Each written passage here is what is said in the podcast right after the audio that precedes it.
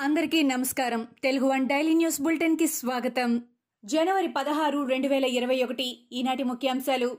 AP సహా దేశంలోని అన్ని రాష్ట్రాల్లో ఇవాల్టి నుంచి కోవిడ్ వ్యాక్సినేషన్ ప్రారంభం కానుంది. వర్చువల్ పద్ధతిలో ప్రధాని మోడీ ఉదయం పదిన్నర గంటలకి ఈ కార్యక్రమాన్ని ప్రారంభించనుండగా దేశవ్యాప్తంగా మూడు వేల ఆరు ప్రాంతాల్లో కరోనా వ్యాక్సిన్ ప్రక్రియ మొదలు కానుంది. ఏపీలో సీఎం వైఎస్ జగన్మోహన్ రెడ్డి చేతుల మీదుగా వ్యాక్సినేషన్ ప్రక్రియ ప్రారంభం కానుంది. తొలి రోజు ఒక్కో కేంద్రంలో వంద మందికి వ్యాక్సిన్లు ఇవ్వాలని ప్రభుత్వం నిర్ణయించింది. విజయవాడలోని జీజీహెచ్లో ముఖ్యమంత్రి ఈ కార్యక్రమాన్ని ప్రారంభించనున్నారు. ఇందుకోసం అన్ని ఏర్పాట్లు పూర్తి చేసినట్లు రాష్ట్ర వైద్య ఆరోగ్య శాఖ కమిషనర్ కాటమనేని భాస్కర్ వెల్లడించారు. తొలి దశలో ప్రభుత్వ ప్రైవేట్ హెల్త్ వర్కర్స్ ఐసీడీఎస్ సిబ్బందికి వ్యాక్సిన్ ఇవ్వనున్నారు. కోవిన్ యాప్ ద్వారా దేశవ్యాప్తంగా కరోనా వ్యాక్సిన్ ప్రక్రియ పరిశీలన జరగనుంది. ఎప్పటికప్పుడు ఆన్లైన్లో అధికారులు పర్యవేక్షించనున్నారు. నిరంతర ప్రక్రియకు కేంద్రం ప్రత్యేక కాల్ సెంటర్ ఏర్పాటు చేసింది. కేంద్రం సూచనల మేరకు వ్యాక్సినేషన్ నిర్వహిస్తామని తెలంగాణ మంత్రి ఈటెల రాజేందర్ తెలిపారు. శనివారం రాష్ట్ర వ్యాప్తంగా తొలి విడత వ్యాక్సినేషన్ నిర్వహిస్తామని వ్యాక్సిన్పై అనుమానాలు అపోహలు అవసరం లేదని చెప్పారు. డీసీజీఐ ఆమోదం పొందిన వ్యాక్సిన్ మాత్రమే అందిస్తున్నామని ఈటెల తెలిపారు. రెండు డోసులు ఒకే కంపెనీ వ్యాక్సిన్ తీసుకోవాలని రాజేందర్ సూచించారు. కనుమ పర్వదినాన ఆంధ్రప్రదేశ్ రాష్ట్ర వ్యాప్తంగా గోపూజ మహోత్సవం నిర్వహించారు. టీటీడీ దేవాదాయ శాఖ ఆధ్వర్యంలో రాష్ట్రంలోని రెండు వేల ఆరు వందల డెబ్బై తొమ్మిది ఆలయాల్లో గోపూజ కార్యక్రమం జరిపారు.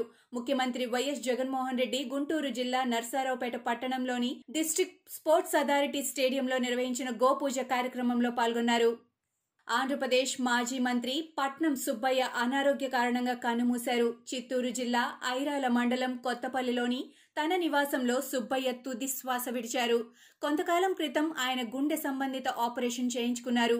పలమనేరులో ప్రభుత్వ డాక్టర్గా పనిచేసిన సుబ్బయ్య ఎన్టీఆర్ పిలుపు మేరకు తెలుగుదేశంలో చేరి ఎమ్మెల్యేగా గెలుపొందారు. పలమనేరు నియోజకవర్గం నుంచి ఆయన మూడు సార్లు గెలిచారు. టీడీపీ హయాంలో రెండుసార్లు మంత్రిగా పనిచేశారు. ఆయన పౌర సరఫరాల శాఖ ఆరోగ్య శాఖ మంత్రిగా బాధ్యతలు నిర్వర్తించారు. ఏపీలో ఓటర్ల జాబితాను ఎన్నికల సంఘం ప్రకటించింది. రాష్ట్రంలో రెండు వేల ఇరవై ఒకటి జనవరి పదిహేను నాటికి నాలుగు కోట్ల నాలుగు లక్షల నలభై ఒక్క వేల మూడు వందల డెబ్బై ఎనిమిది మంది ఓటర్లు ఉన్నట్లు ఎస్ఈసి ప్రకటించింది. ఇందులో మహిళా ఓటర్ల సంఖ్య రెండు కోట్ల రెండు లక్షల డెబ్బై ఒక్క వేల ఐదు వందల ఆరు కాగా పురుషులు ఒక కోటి తొంభై తొమ్మిది లక్షల అరవై ఆరు వేల ఏడు వందల ముప్పై ఏడు ఉన్నారు. సర్వీస్ ఓటర్లు అరవై ఆరు వేల ఎనిమిది వందల నలభై నాలుగు థర్డ్ జెండర్ ఓటర్లు నాలుగు వేల నూట ముప్పై ఐదు మంది ఉన్నట్లు ఎన్నికల సంఘం తెలిపింది. రెండు వేల ఇరవై ఒకటి జనవరికి కొత్తగా నాలుగు లక్షల ఇరవై ఐదు వేల ఎనిమిది వందల అరవై మంది ఓటర్లు పెరిగారని ఎస్ఈసి తెలిపింది. అదేవిధంగా తెలంగాణ రాష్ట్రంలో జనవరి పదిహేను రెండు వేల ఇరవై ఒకటి నాటికి మూడు కోట్ల లక్ష అరవై ఐదు వేల ఐదు వందల అరవై తొమ్మిది మంది ఓటర్లుగా నమోదైనట్టు తెలంగాణ ఎన్నికల సంఘం ప్రకటించింది.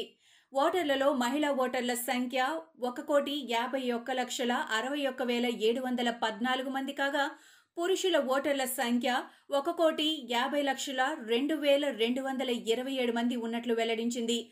థర్డ్ జెండర్ ఓటర్లు పదహారు వందల ఇరవై ఎనిమిది మంది ఉన్నట్లు తెలిపింది. కొత్తగా రెండు లక్షల ఎనభై రెండు వేల నాలుగు వందల తొంభై రెండు మంది ఓటర్లుగా నమోదయ్యారు. సర్వీస్ ఓటర్లుగా పదమూడు వేల ఏడు వందల మూడు మంది నమోదైనట్టు రాష్ట్ర ఎన్నికల సంఘం ప్రకటించింది. సికింద్రాబాద్ రైల్వే స్టేషన్ నుంచి హైదరాబాద్ రైల్వే స్టేషన్ వరకు దక్షిణ మధ్య రైల్వే ట్రాక్ పునరుద్దరణ పనులకు శ్రీకారం చుట్టారు.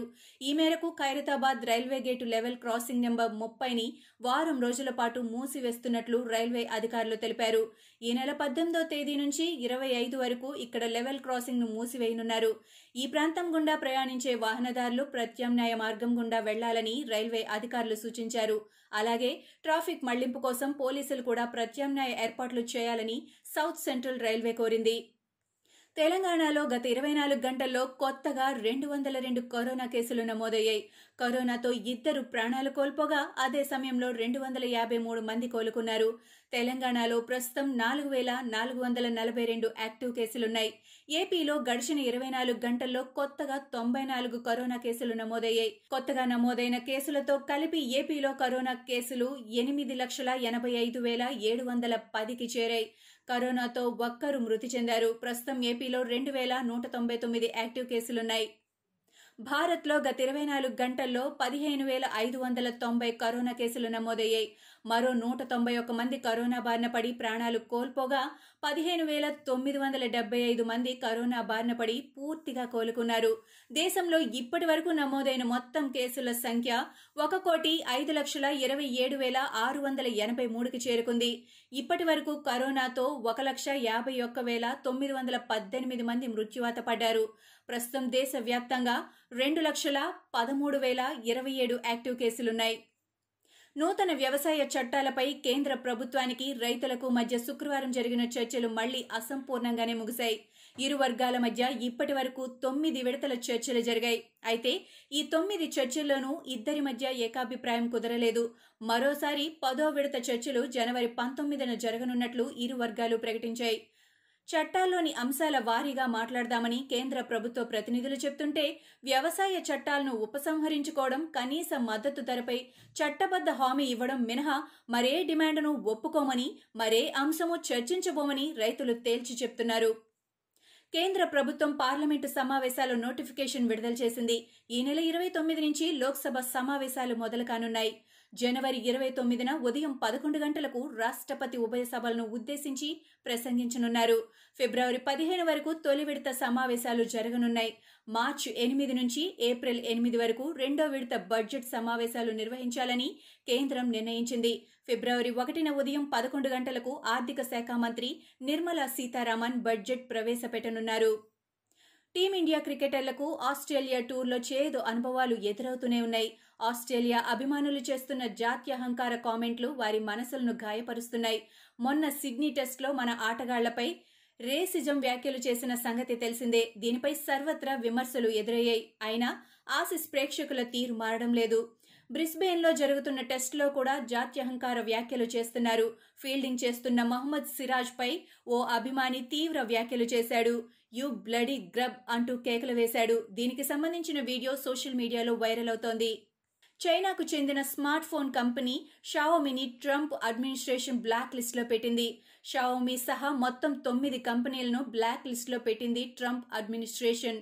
చైనా మిలిటరీతో సంబంధాలు ఉన్నాయన్న కారణంతో ఈ కంపెనీలను బ్లాక్ లిస్ట్లో పెట్టినట్లు తేల్చింది.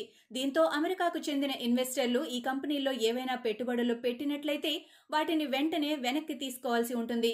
కాగా రెండు వేల పంతొమ్మిదిలో చైనాకు చెందిన మరో స్మార్ట్ ఫోన్ కంపెనీ హువావేపై ట్రంప్ నిషేధం విధించిన సంగతి తెలిసిందే. చైనా ప్రభుత్వంతో ప్రత్యక్షంగా హువావేకు సంబంధాలు ఉండటంతో నిషేధం విధించింది. అయితే ఇప్పుడు చైనా మిలిటరీతో సంబంధాలు ఉన్నాయన్న కారణంతో తొమ్మిది కంపెనీలను బ్లాక్ లిస్టులో పెట్టింది. ఇవి ఈనాటి ముఖ్యాంశాలు. మరికొన్ని ముఖ్యాంశాలతో మళ్ళీ రేపు కలుద్దాం. ఈ షోని క్రమం తప్పకుండా వినాలనుకుంటే మీరు ఈ షో వింటున్న ప్లాట్ఫామ్లో కానీ లేదా Google podcast Apple podcast Gaana మరియు ఏ ఇతర పాడ్కాస్ట్ యాప్లోనైనా సెర్చ్ చేసి సబ్స్క్రైబ్ అవ్వండి. కొత్త ఎపిసోడ్ వచ్చినప్పుడు మీకు అప్డేట్ వస్తుంది. అంతవరకు సెలవు. నమస్కారం.